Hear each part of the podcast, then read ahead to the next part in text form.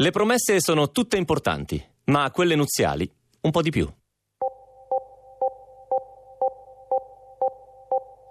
Non ero molto presa, diciamo, dalle persone che mi circondavano. Eppure, quando poi lui si è avvicinato a me, si è fermato lì, abbiamo iniziato a chiacchierare, è nato un legame quasi immediato che ci ha portati a restare insieme dalle 10 di mattina a mezzanotte.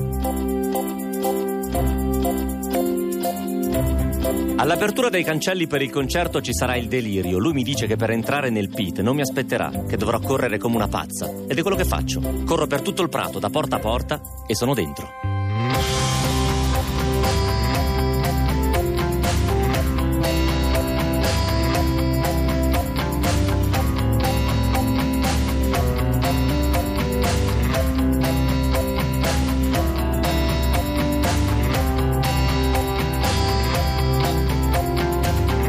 L'ennesima sera di pioggia sopra questa città, l'ennesima sera di pioggia sopra questo paese, noi facciamo quello che possiamo, vi teniamo caldi e asciutti con le nostre storie. È Radio 2, è Pascal, cominciamo a raccontare.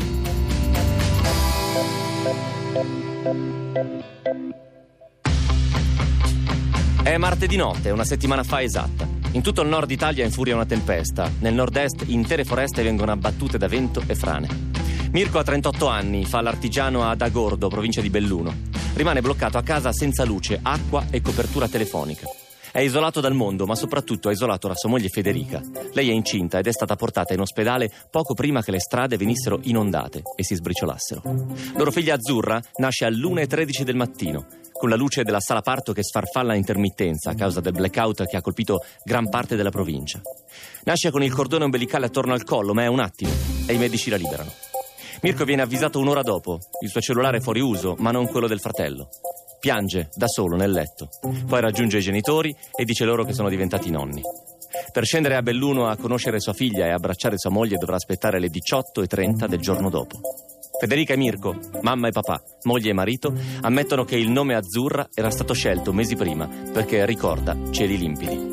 La puntata di questa sera si intitola Nella buona e nella cattiva sorte. Raccontiamo di un incontro a un concerto e di una coppia nata in un carcere. Benvenuti a Pascal.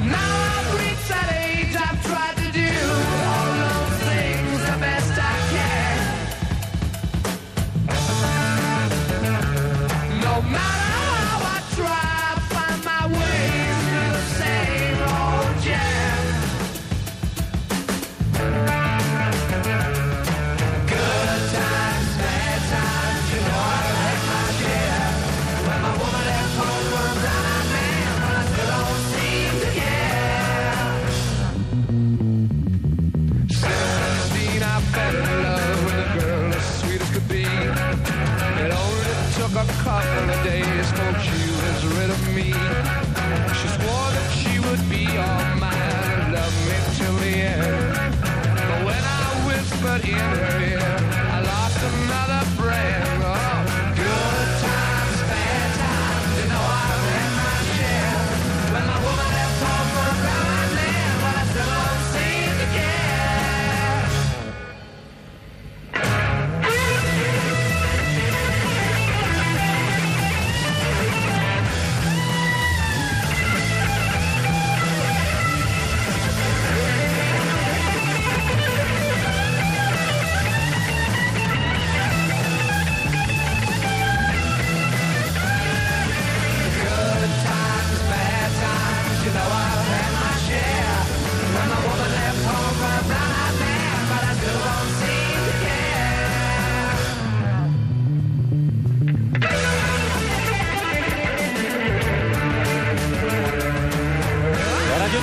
Pascal, loro sono i Led Zeppelin, ovviamente la cominciamo così questa puntata. Good times, bad times, tempi buoni e tempi cattivi. E lo traduco non perché mi piaccia, come sa tutta la mia redazione di là dal vetro, ma semplicemente perché Luca Micheli non sceglie brani così a caso, perché si intitola Nella buona e nella cattiva sorte. La puntata di questa sera sì, ha a che fare con il matrimonio, ovviamente, ha a che fare con quella formuletta lì che sentiamo dire sempre quando siamo in chiesa o quando siamo anche in comune e due amici o due persone in generale si sposano. Però questa è una puntata e sono due storie, sono delle storie che hanno a che fare sì col matrimonio, ma hanno a che fare con molto altro. La prima, punta- la prima storia, ad esempio, ha a che fare con Bruce Springsteen e devo dire che esiste ormai una categoria di storie di Pascal, così come esistono categorie di sport, di passione, di storie d'amore, di storie di infanzia, eccetera, eccetera.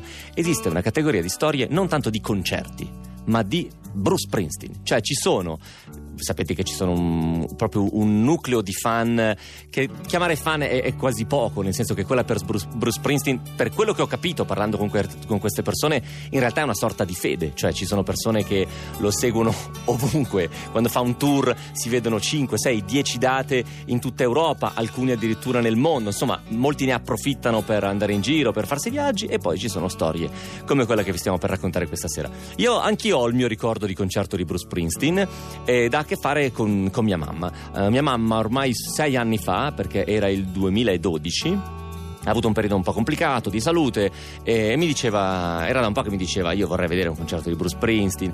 E quindi sono andato con il solito ritardo eh, online a cercare i biglietti, ho trovato questi due biglietti per San Siro economicissimi, evidentemente a due settimane dal concerto.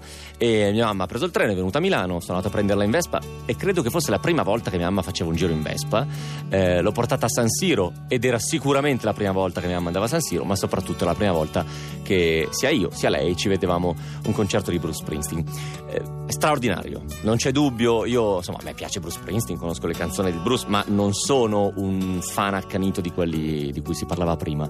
E soprattutto io ho un po' un approccio a tutti gli eventi spettacolari eh, riguardo alla durata degli eventi spettacolari, che siano film, concerti, spettacoli eh, chiacchiere anche che non, non, dovrebbero durare più di un'ora e un quarto, un'ora e mezza. Un, un po' tutto, secondo me. Cioè, quello che è su quel palco o su quello schermo dovrebbe andarsene quando il pubblico ne vuole ancora un po' e non quando il pubblico non ne può più. Ecco, Bruce non è d'accordissimo con me su questa cosa perché quella sera era la sera del 7 di giugno, mi pare, 2012. Springsteen ha fatto uno dei concerti più lunghi della sua storia, è durato 3 ore e 40 minuti, è stato abbastanza scioccante. Dopo due ore dicevamo, io e mia mamma dicevamo, beh tra un po' la finirà, no? Grosso modo. E, e, invece no, è andato avanti, due ore e mezza, tre ore. Devo dire che a un certo punto, quando tipo dopo tre ore e mezza si è messo a fare, ricordo benissimo, Glory Days e poi credo faccia Twist and Shout, no? Quella della cover dei Beatles che lui fa ah, e la riprende, la riprende, la riprende. Era una sorta di happening. Siamo arrivati a casa stremati, devo dire, ma felici. Ed è quello che ci racconta Danila in questa storia e non ha a che fare solo con un concerto di Springsteen, ha a che fare con un pezzo intero della loro vita. Quindi mettetevi comodi, la puntata si intitola Nella buona e nella cattiva sorte e la prima storia è la storia di Danila Pascal. State con noi.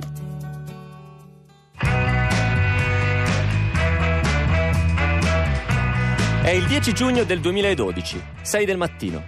Io sono in treno, tre ore di sonno perché la sera prima sono stata a un matrimonio a Roma dove vivo da dieci anni. Devo andare a Firenze, lì mi aspetta mio fratello Paolo, che è arrivato la sera prima da Padova, per vedere finalmente, per la prima volta, il boss in concerto. Avevo preso il biglietto per il treno delle 8.30, ma sarei arrivata troppo tardi per tentare l'impresa, cioè entrare nel pit, la zona sottopalco destinata ai fan più caldi, quella in cui Bruce lo vedi e lo tocchi. Ai primi fortunati 1500 consegnano un braccialetto. Per questo Paolo è lì dalla sera prima io non posso, ho il matrimonio, ma qualche giorno prima decido di cambiare l'orario di partenza del treno. Partirò alle 6, ma sì, che me ne frega di dormire.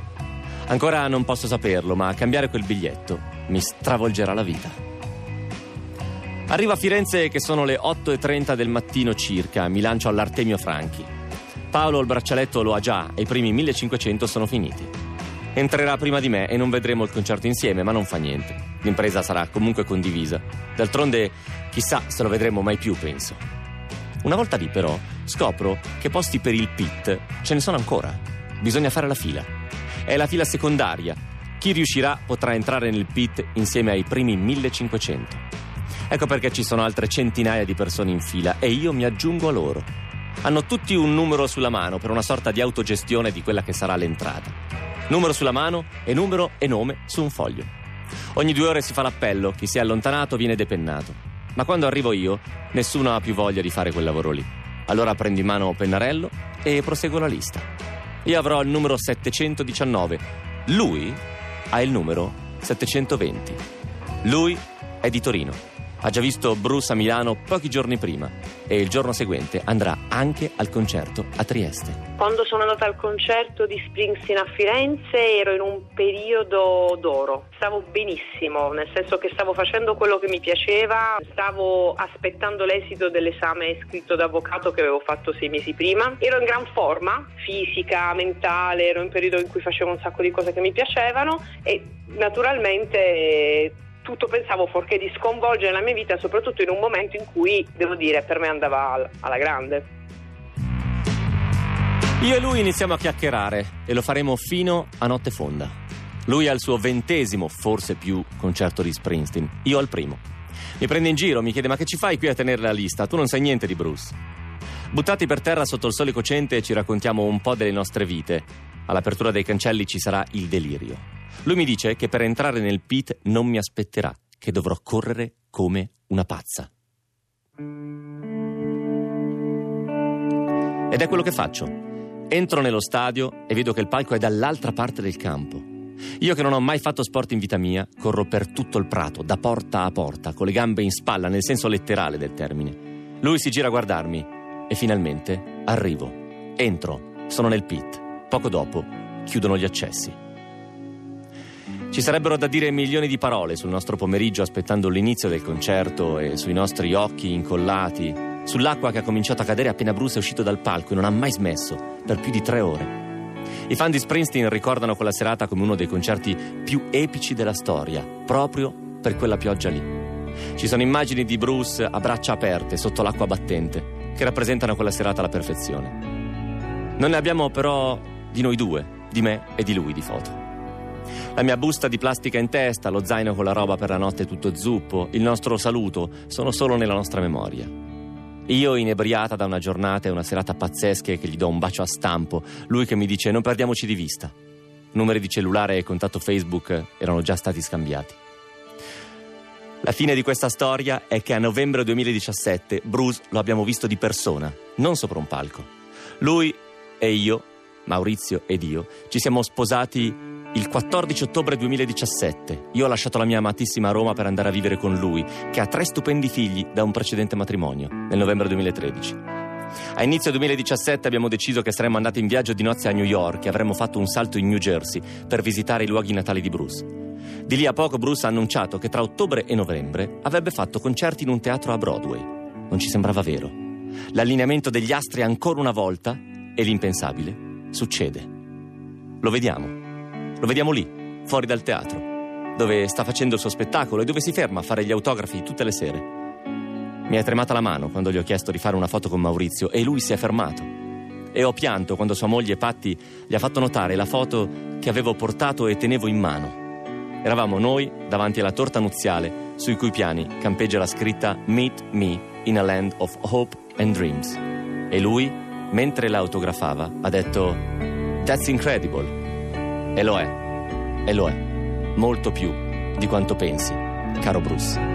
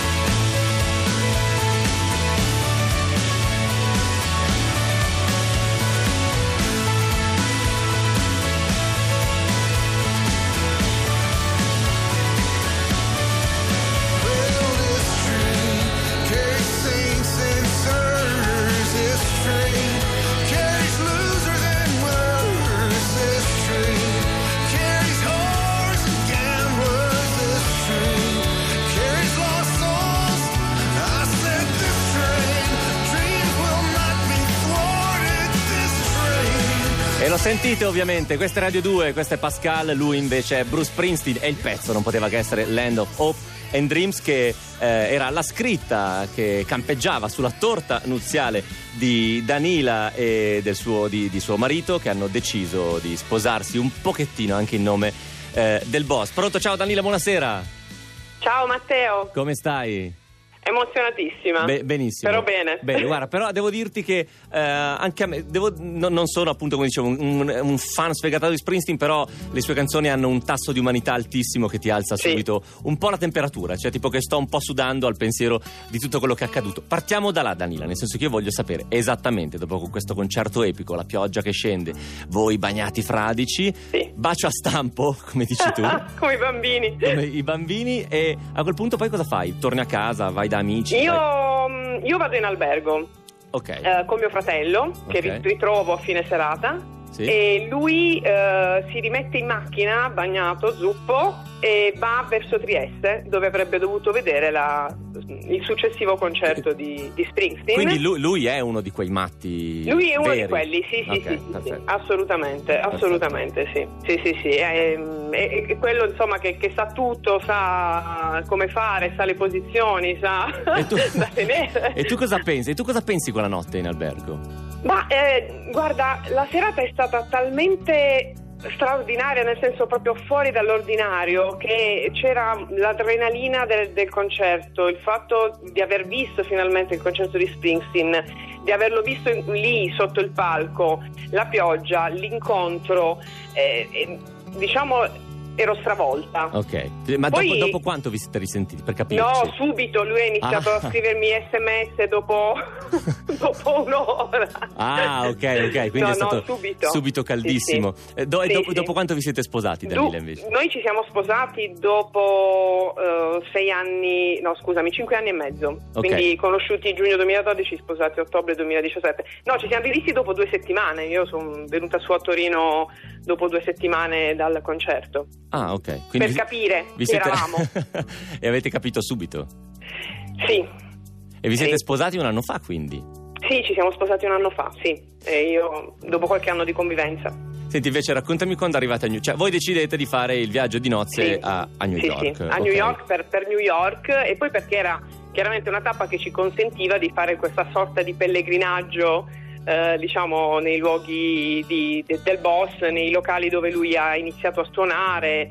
Eh, sai, era un modo un po' Certo, ovviamente, per stare, per sentirsi stare vicino vicini. a questa cosa, Sì, chiaro. E poi sì, succede sì. che lui ci E fa... poi succede che lui decide esattamente in quei mesi lì eh, di iniziare questo, diciamo, eh, questo tour eh, che in realtà è mm, diciamo, fisso in un teatro a Broadway che poi è durato per più di un anno, era partito che doveva durare un paio di mesi e iniziava proprio a ottobre Mm, eh, e quindi a quel punto abbiamo a distanza, mentre eravamo qui abbiamo capito che lui tutte le sere quando usciva dal teatro ma anche il pomeriggio quando entrava era carino eh, e si fermava, fermava. diciamo, sì, ma anche perché Voi lo marcavate strettissimo, ovviamente. ma a noi eh, ci eravamo informati come fanno i fan di Bruce su quelli che erano più o meno gli orari, eh, però considera anche che non c'era quella ressa tipica che puoi trovare magari eh, in Italia fuori dall'albergo eh, dove un po' dorme più- un Springsteen, po' più un po' più relax, sì. E, sì. e qui, tra l'altro, io invito tutti quelli che ci stanno ascoltando, se hanno voglia di vederla, c'è la foto che, che campeggia sul nostro, profilo, sul nostro gruppo Facebook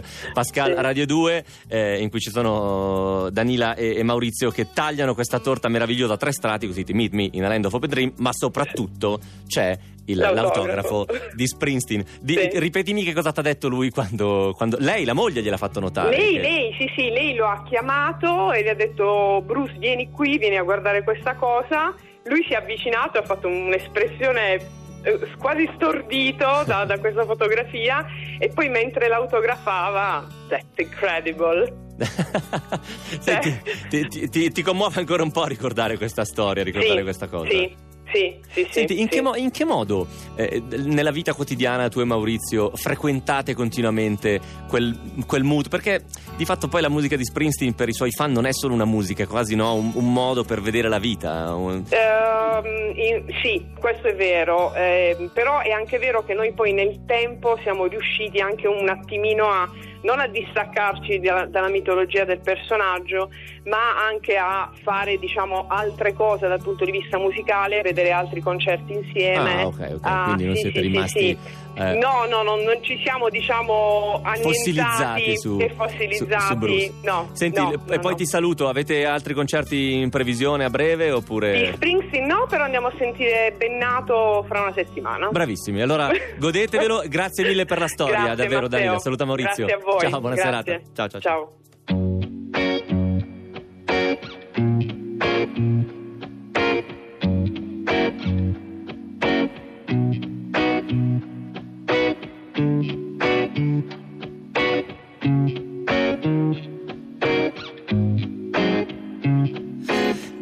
because I wander around the places we would go, hoping that I'd run into you one last time. Just because I never took your picture of my phone, doesn't mean that you're still on my mind. Just because I accidentally slip and say your name When I hear a song it makes me insecure Just because I know I'll never ever feel the same Doesn't mean I love you anymore Am I lying to myself again? When I say you're not the best I've ever had, am I lying to myself again?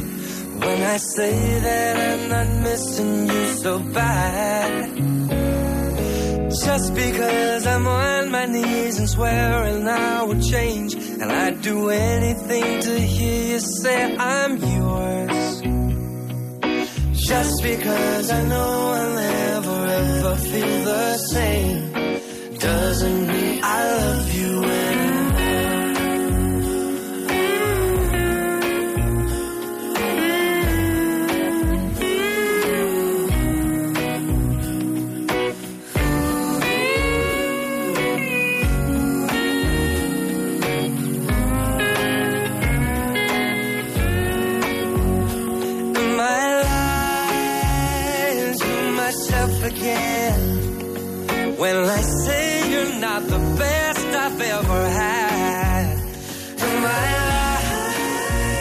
Radio 2, Pascal, mancano 5 minuti alle 11, siamo in diretta da Corso Sempione 27. Vi raccontiamo storie come facciamo tutte le sere, dal lunedì al venerdì. Questa puntata si intitola Nella buona e nella cattiva sorte, eh, perché dopo la storia di due persone che si incontrano, si innamorano e si sposano grazie a Springsteen, ora vi raccontiamo un'altra storia. La storia di una donna che si innamora e si sposa con un uomo che ha conosciuto in carcere, di qua e di là dalle sbarre. Pascal, state con noi.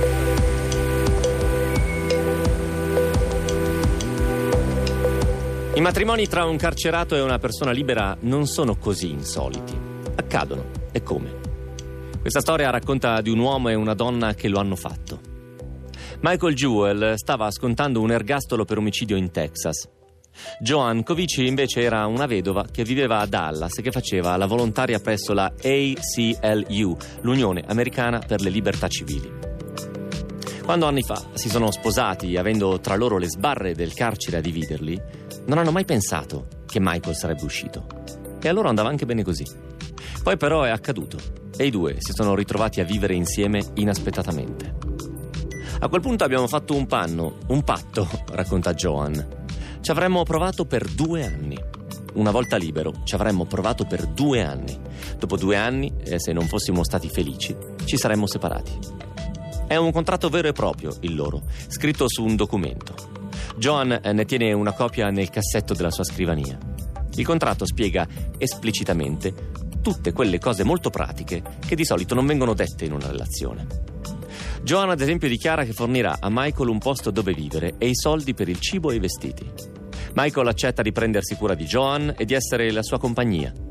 Il contratto è una sorta di proiezione estrema della quotidianità di una coppia, raccontata nei dettagli più specifici della vita insieme è incredibilmente preciso e dettagliato. Questo, ad esempio, è un elenco di alcuni dei doveri di Michael. Lavori domestici. Partecipazione al 50% in cucina, nelle pulizie, nella preparazione del letto e delle piccole riparazioni domestiche. Lavori esterni, manutenzione del giardino, portare a spasso il cane, fare la spesa. Questo invece è l'elenco dei doveri di Joan. Faccende domestiche, partecipazione al 50% in cucina, pulizie, preparazione del letto, pulizia biancheria da letto e lavanderia e cose di questo tipo. Senza la prigione, Michael e Joan non si sarebbero mai incontrati. Lei ha 16 anni più di lui, viene da un mondo completamente diverso dal suo. Michael non ha mai fatto molto altro oltre al crimine. Quando aveva circa 7 anni suo padre gli fece rubare un paio di scarpe. Le cose sono andate poi sempre peggio. Ha rubato ovunque. Drogherie, cassette di sicurezza, banche, uffici postali. Ha sempre fatto dentro e fuori di prigione. Poi, nel 1970, durante una rapina, ha ucciso un uomo. È stato catturato e condannato il che in Texas significa finire nel braccio della morte. Aveva 23 anni. La vita di John nei suoi primi anni era lontana anni luce dal Texas rurale dove è cresciuto Michael. Viveva a Cambridge, nel Massachusetts. Era sposata con un dottorando in letteratura inglese ad Harvard di nome Pascal Covici. Il padre di Pascal era l'editore e amico intimo di John Steinbeck, il che spesso portava Joan a New York a partecipare a cene e feste piene di personaggi del mondo dell'editoria, dello spettacolo. Steinbeck, appunto, Sol Bellow, Arthur Miller e quella che era sua moglie all'epoca, Marilyn Monroe. Il matrimonio di Joan con Pascal era piuttosto tipico dell'epoca, lui il capofamiglia lavorava, lei la moglie era casalinga. Joan ha cresciuto due figli, alla fine è diventato un insegnante. Molti anni dopo, quando Joan aveva 66 anni, Pascal morì. John ha iniziato il volontariato dell'Unione Americana per Libertà Civili, si occupava della posta delle prigioni. Ha preso a scrivere ai detenuti per scoprire le condizioni del sistema carcerario detentivo. Michael aveva 52 anni, di quasi 30 di carcere. Scrisse una lettera e quella lettera la prigione. When you see all of you and all me, stars, some of them they surprise. bus rider went to write this 4 a.m. Letter. The fields of poppies, little pearls. All the boys and all the girls, sweet tooth, each and every one a little scary. I said your name. I wore it like a badge of teenage film stars, hash bars, cherry mash, and tinfoil tiaras. Dreaming of Maria Callas, wherever she is. This fame thing I don't get it. I wrap my hand in plastic to try to look through it. Maybelline eyes and girls, boy moves take you far. The star thing, I don't get it.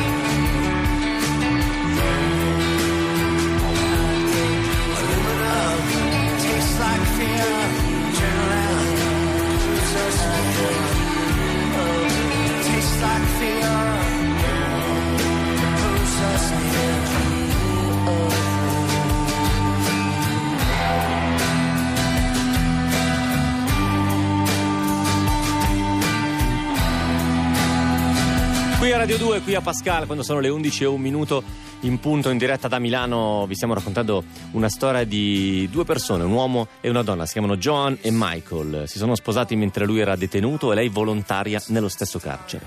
Lui aveva 52 anni lei qualcuno in più.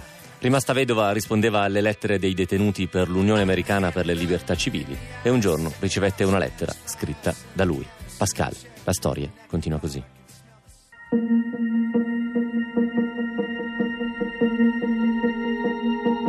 Cari amici, diceva la lettera di Michael, sono un prigioniero dell'unità East Ham del sistema carcerario del Texas. Sono arrivato in prigione con la pena di morte nel 1970. Da allora sono stato per anni nel braccio della morte.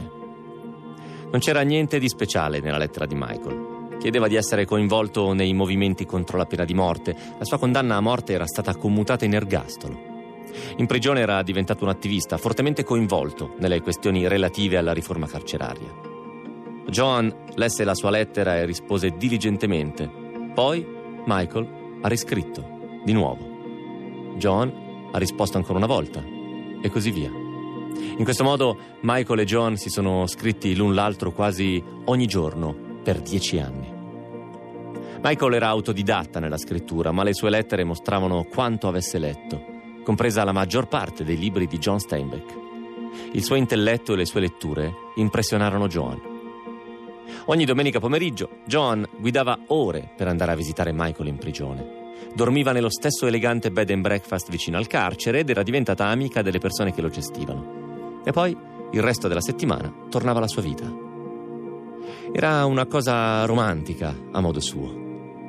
Michael e John si abbracciavano e si baciavano con discrezione durante le loro visite. Tutto avveniva in una sala visite pubblica. Ai limiti del loro tempo insieme erano chiari e John, a John andava bene così. Nel 2005 John e Michael si sono sposati. Più che con il romanticismo le nozze servivano a non perdere i loro diritti di visita dal momento che la prigione aveva negato loro alcuni incontri perché troppo assidui e ingiustificati da legami familiari. Hanno vissuto in questo modo e felicemente per cinque anni. Poi, un giorno, nel giugno del 2010, Michael è stato convocato dalle autorità carcerarie. È entrato in una stanza e un funzionario gli ha detto Ho qui un regalo per te. Gli ha consegnato un foglio di carta. Michael ha cominciato a leggerlo e ha scoperto che aveva ottenuto la libertà condizionata. Michael aveva fatto richiesta un mese prima, ma gli era stata negata. Di fronte a quella notizia era confuso era quasi spaventato. È stata una sorpresa per entrambi, racconta Joan. Lui era terrorizzato al pensiero di uscire.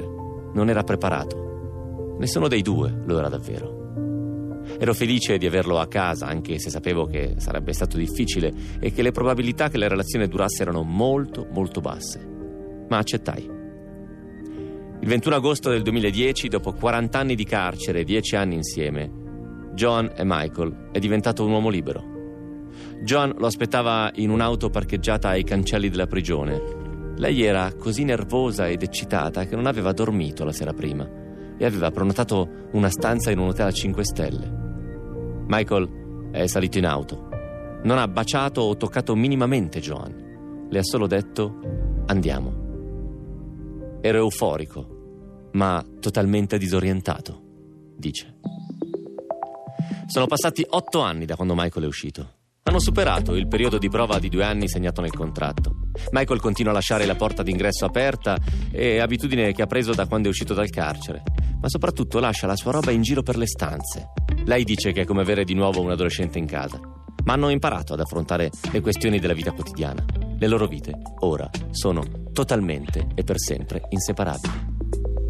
Bright lights on you cold air in you, stranger.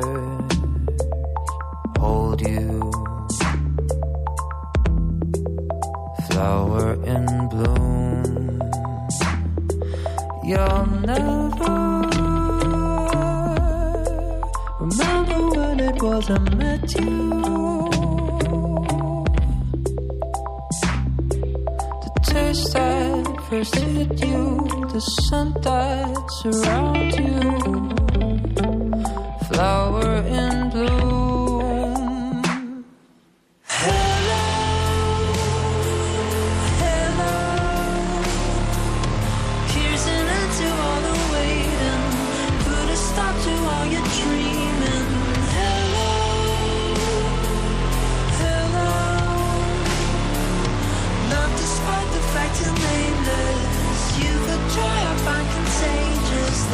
There's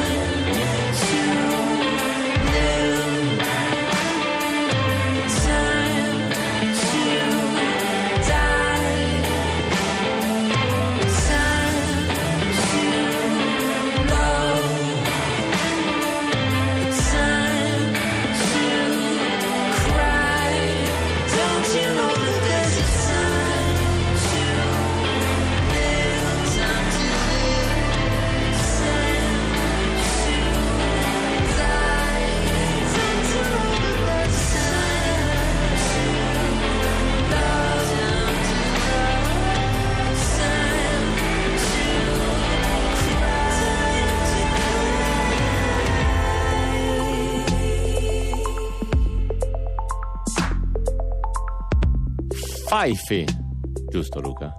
Fife, Faifi. Questo per dire quanto ne so della musica, della musica moderna. Cold Air si intitola questo brano, è Radio 2, è Pascal, sono le 23 e 8 minuti in punto in una sera che continua a essere piovosa. Vi dicevo, speriamo di tenervi un po' asciutti e confortevoli con le nostre storie. La storia che vi abbiamo appena raccontato è una storia che abbiamo ascoltato, ormai lo conoscete, su uno dei nostri podcast, no podcast, dei nostri programmi preferiti, programmi radiofonici preferiti, che poi diventa un podcast, ma continua ad essere un programma radiofonico. Si intitola This American Life, la puntata si intitolava em, no, la, la puntata si intitolava Do You Have the Map? La storia in sé si intitolava A Marriage of Inconvenience, un matrimonio di sconvenienza, direi, di banalmente, banalmente tradotto. Trovate tutto sul nostro gruppo Facebook Pascal Radio 2, cliccate sulle foto e ogni foto ha una didascalia con quello che eh, raccontiamo e con qualche approfondimento in più. Invece adesso prendete mano al telefono se avete voglia di liberarvi di un segreto. Sapete che Pascal vi dà questa opportunità, vi dà l'opportunità di eh, regalarvi un attimo di libertà, un momento di libertà da un segreto, da una storia che non avete mai raccontato a nessuno e che volete lasciare andare. Chissà perché, questo è un 6 di novembre qualunque, o forse no, dipende da che giornata avete avuto oggi, da che giornata è stata per voi oggi. Diciamo, non, ho- non sono di quei giorni memorabili nella storia, sono giornate uggiose, sono successe cose terribili nei giorni passati, continua a piovere, viene buio. E allora perché non scegliere una giornata come questa per alleggerirsi e liberarsi di una storia che nessuno sa, di un segreto, di un peso sullo stomaco, sulla pancia, sulle spalle? Lasciatelo andare. Prendete il vostro telefono e digitate questo numero 800 800 002. Lo digitate e lo tenete lì, però. Telefonate dopo il brano musicale, sapete come funziona, rispondo direttamente io, quindi c'è un grande rapporto di fiducia tra me e voi perché non c'è un filtro, nessuno vi chiede niente, mi chiamate, rispondo io e io vi faccio raccontare la vostra storia. Il numero da chiamare è 800 800 002 dopo il brano musicale. Good times, good times. There's gonna be good times, good times. I know there's gonna be Work every day till we meet ends. I fit turn it up on the weekends. Bust a toast to your real friend. Tell me what you're drinking, yeah. I know there's gonna be good Keep running about the money. good Good time, There's gonna be good times.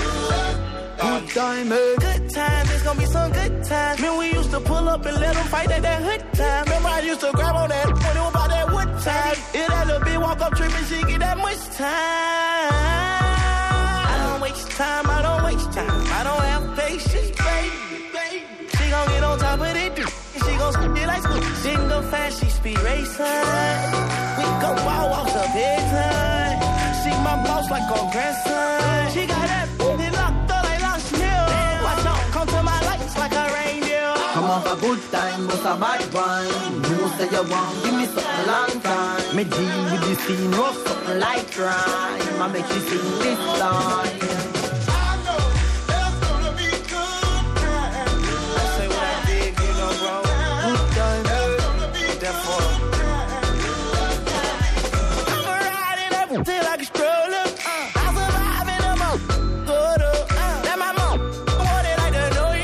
Una storia, una storia che nessuno sa, un numero di telefono da chiamare, una persona, una voce, un'unica telefonata. Pronti? Chiamate l'800 800 002. Il telefono è riagganciato e da questo momento suonerà libero se avete voglia di chiamare 800 800 002, un segreto che non avete mai raccontato a nessuno. Qui a Radio 2, qui a Pascale avete la possibilità di raccontarci qualcosa che chissà perché avete sempre tenuto per voi. 800 800 002. Vi dicevo, è basato mm, estremamente sulla fiducia. Questo proviamo a sentire se No, non- il telefono non dà segni qua, quindi probabilmente abbiamo un problema con la linea.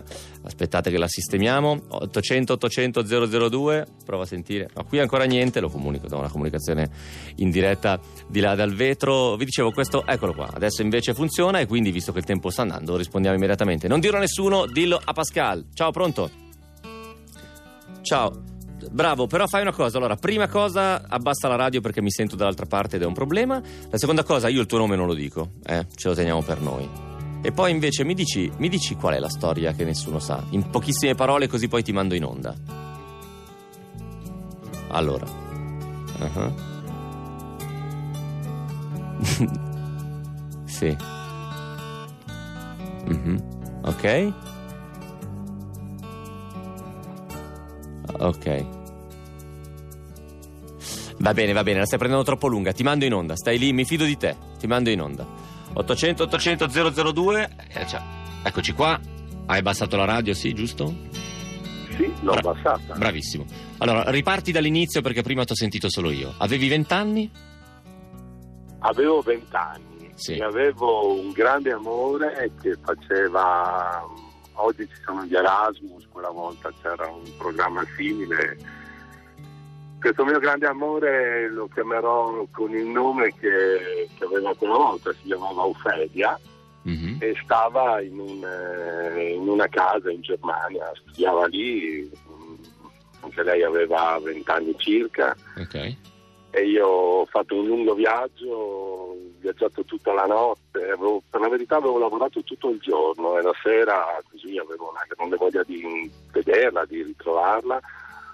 Ho viaggiato tutta la notte, era tanti anni fa, per cui non c'erano i cellulari, Ok. si usavano ancora i telefoni a gettone, quindi anche avvertire che io arrivavo era difficile.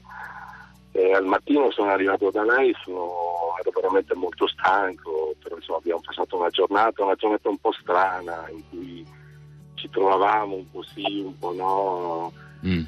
E la sera siamo andati, eh, siamo andati a dormire, quando siamo stati lì eh, lei ha cominciato a parlarmi, a dirmi delle cose, ma io ero così stanco, ma così stanco che mi sono addormentato mentre lei mi raccontava Mhm. e a un certo punto mi sono svegliato mentre lei mi stava dicendo eh, grazie di avermi ascoltato perché le cose che dovevo dirti erano per me veramente importanti e ti ringrazio di avermi ascoltato Ok. in silenzio con attenzione. Ti devo chiedere di andare di dirmi qual è la cosa Eh, che io- nessuno sa. Cioè, che. Vado al dunque, Bravo. io ho capito che lei, come dire, aveva chiuso la nostra storia e di quello che è stato il grande amore della mia vita io non saprò mai perché mi ha lasciato. No! Sì, No, scusami, e quindi t- cosa è successo lì? Tu ti sei alzato, te ne sei andato? Ehm, sì, io mi sono alzato, l'ho salutato, ho ripreso la macchina e ho viaggiato un'altra notte per tornarmene a casa. Scu- perdonami se rido, però è, è tragicomica come situazione. È tragicomica, però io in quel momento ho sentito che, che non potevo tradire questa cosa, che eh, lei sentiva che io non avevo fatto un grande regalo. Io ero, ero crollato, ero svenuto, mi ero addormentato, ma non E non, le hai, cuore e non le hai mai più chiesto? No, io l'ho rivista ancora qualche volta, però non ho avuto il coraggio di dirle questa cosa. eh. Ci siamo incontrati ancora qualche volta, io poi non l'ho mai più rivista. E è Eh, ma tu ti sei, perché- idee, ti sei fatto delle idee, però, cioè, no, sul motivo per cui è finita. Non lo so, Eri troppo stanco. la distanza non aiutava, Ok. eravamo molto giovani. eh. Senti, nel frattempo poi non per farmi i fatti tuoi, eh, ti sei fidanzato, sposato, hai fatto una famiglia, insomma le cose... Sono fidanzato, sposato, Ok. separato, divorziato. Hai fatto tutto. volta. ho fatto E soprattutto non ti sei mai più riaddormentato. Beh, non mi è mai più successa questa cosa, però Certo. sono passati 40 anni, ma io ancora me la ricordo come il grande buco, ecco, anche perché veramente per me era stata, anche se uno ha 20 anni, poi sai, Mhm. eh, si è giovani, no, ancora diceva Guccini, Guccini che sei stupidi davvero a quell'età, eh, però insomma per me era un grande amore. eh, Certo, è chiarissimo. Ti ringrazio, Perché ti ringrazio moltissimo. Buona serata. Io te. Ciao, grazie. ciao, ciao, ciao. Insieme a te mi confondo e lascio che i nostri pensieri si vedano per non riuscire ad ammettere di essere soli. E quale distanza li unisce?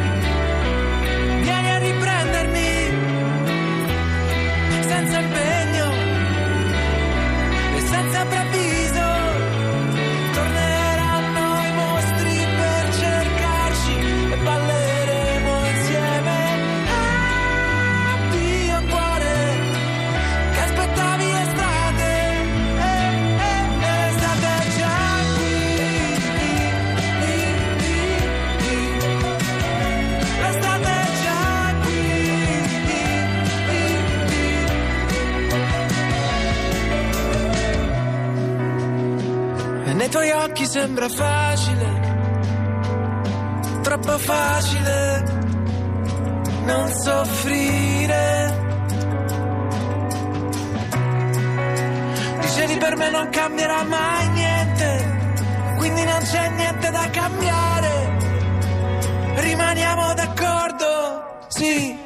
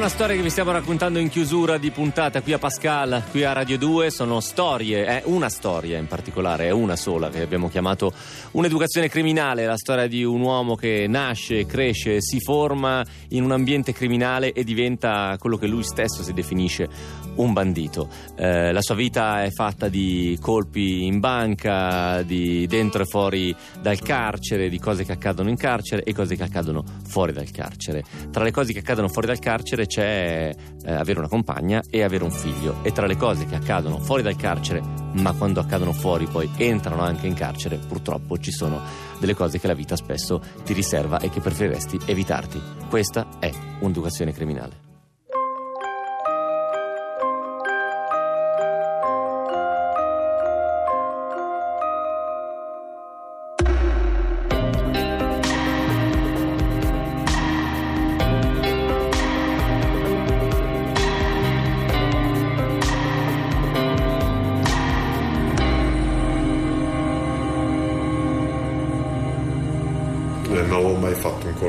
Senza mio figlio.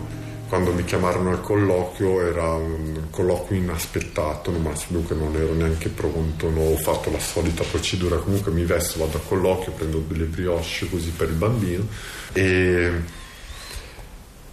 e niente, mia madre mi dice di sedermi, che ero ancora in piedi e io subito, allora madre è successo qualcosa, mi fa no, non è a casa, sta bene e mi sp- Il colpo più forte della carcerazione di Matera non me lo dà l'isolamento. Avviene durante un colloquio e ha le facce di mia madre e di Teresa. Mia mamma inizia a parlare, Teresa sta in silenzio con gli occhi gonfi che diventano ancora più rossi appena mia mamma inizia a parlare. Mi dice che Pietro è a casa, che sta bene, ma mi spiega che da un po' di tempo ha iniziato a soffrire di giramenti di testa, vomiti improvvisi, vertigini. Hanno fatto un attacco di controllo e la diagnosi è stata la peggiore che potessero aspettarsi. Tumore al cervelletto. Fin da subito mi parla di chemioterapia. Non piango.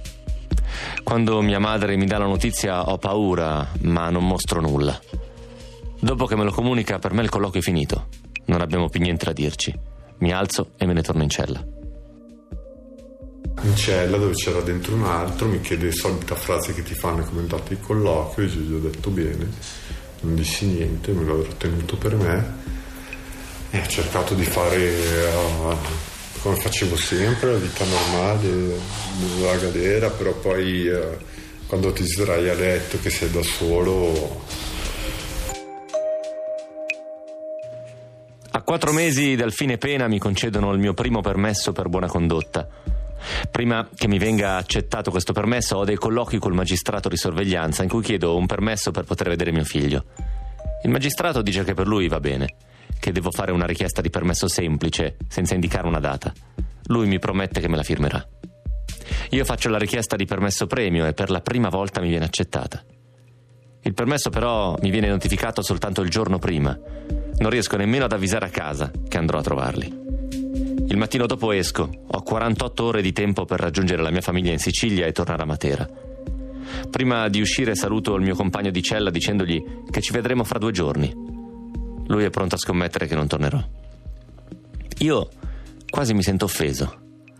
Per quattro mesi di carcere gli dico, vuoi che non torno? Quando esco dalla cella lui mi ripete, tu non torni. Sono sicuro che tu non torni. Vado subito a Catania da mio figlio, da mia moglie. C'era mia mamma ancora viva. Visto che era estate prendo mio figlio e andiamo in una casa che avevamo a Giardini Naxos al mare. Stiamo al mare per tutto il giorno. Ho altre 24 ore di permesso e devo tornare entro le 10 di sera del giorno dopo. Faccio il biglietto per il ritorno. Dormo la notte con mio figlio. Siamo solo io e lui.